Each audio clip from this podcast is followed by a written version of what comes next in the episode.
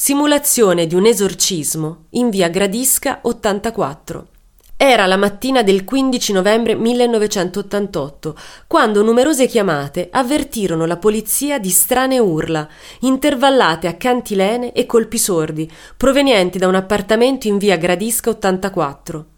Quando gli agenti arrivarono sul posto e individuarono lo stabile da cui si udivano anche richieste d'aiuto, si videro aprire la porta da un uomo che in evidente stato di allucinazione e con indosso solo un paio di mutande, gliela richiuse in faccia prontamente. Fu allora obbligatorio irrompere con la forza e la scena che si presentò raggelò le forze dell'ordine. Due uomini, sommariamente vestiti, stavano danzando sul corpo ferito e sanguinante di una giovane donna.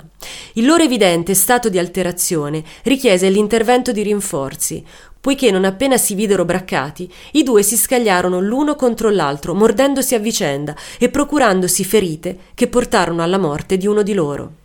Solo più tardi si scoprirono i nomi degli attori della vicenda. Erano i fratelli Giuseppe e Gaspare Gullo, che morì prima dell'arrivo in ospedale, e Fosca Sette Ducati, anch'ella deceduta prima dell'arrivo dei soccorsi per le ferite riportate. Nonostante Giuseppe avesse la lingua lacerata dai morsi del fratello, riuscì a pronunciare parole confuse che permisero una prima e sommaria ricostruzione dei fatti di quella notte. A sua detta la giovane, fidanzata del fratello Gaspare, sarebbe stata posseduta dal demonio. I due allora, dopo aver ingerito una miscela di droghe e aver avuto con lei un rapporto sessuale, le sarebbero saliti sopra per scacciare il mostro dal suo corpo.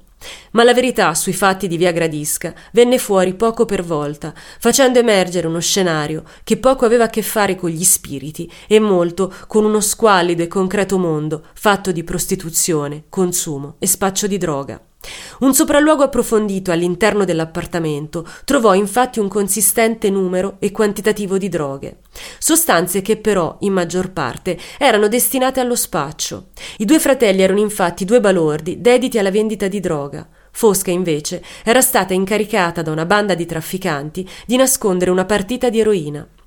I fratelli si erano allora arrabbiati con lei quando la donna si rifiutò di dir loro dove la nascondesse e avrebbero deciso di punirla picchiandola fino a sfondarle l'addome e il torace.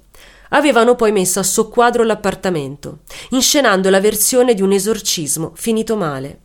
Anche durante il processo Gaspare Gullo continuò a sostenere la delirante tesi della messa nera, chiese il rito abbreviato e fu infine condannato a 24 anni di carcere, 8 per spaccio di droga e solo 16 per il brutale assassinio di Fosca.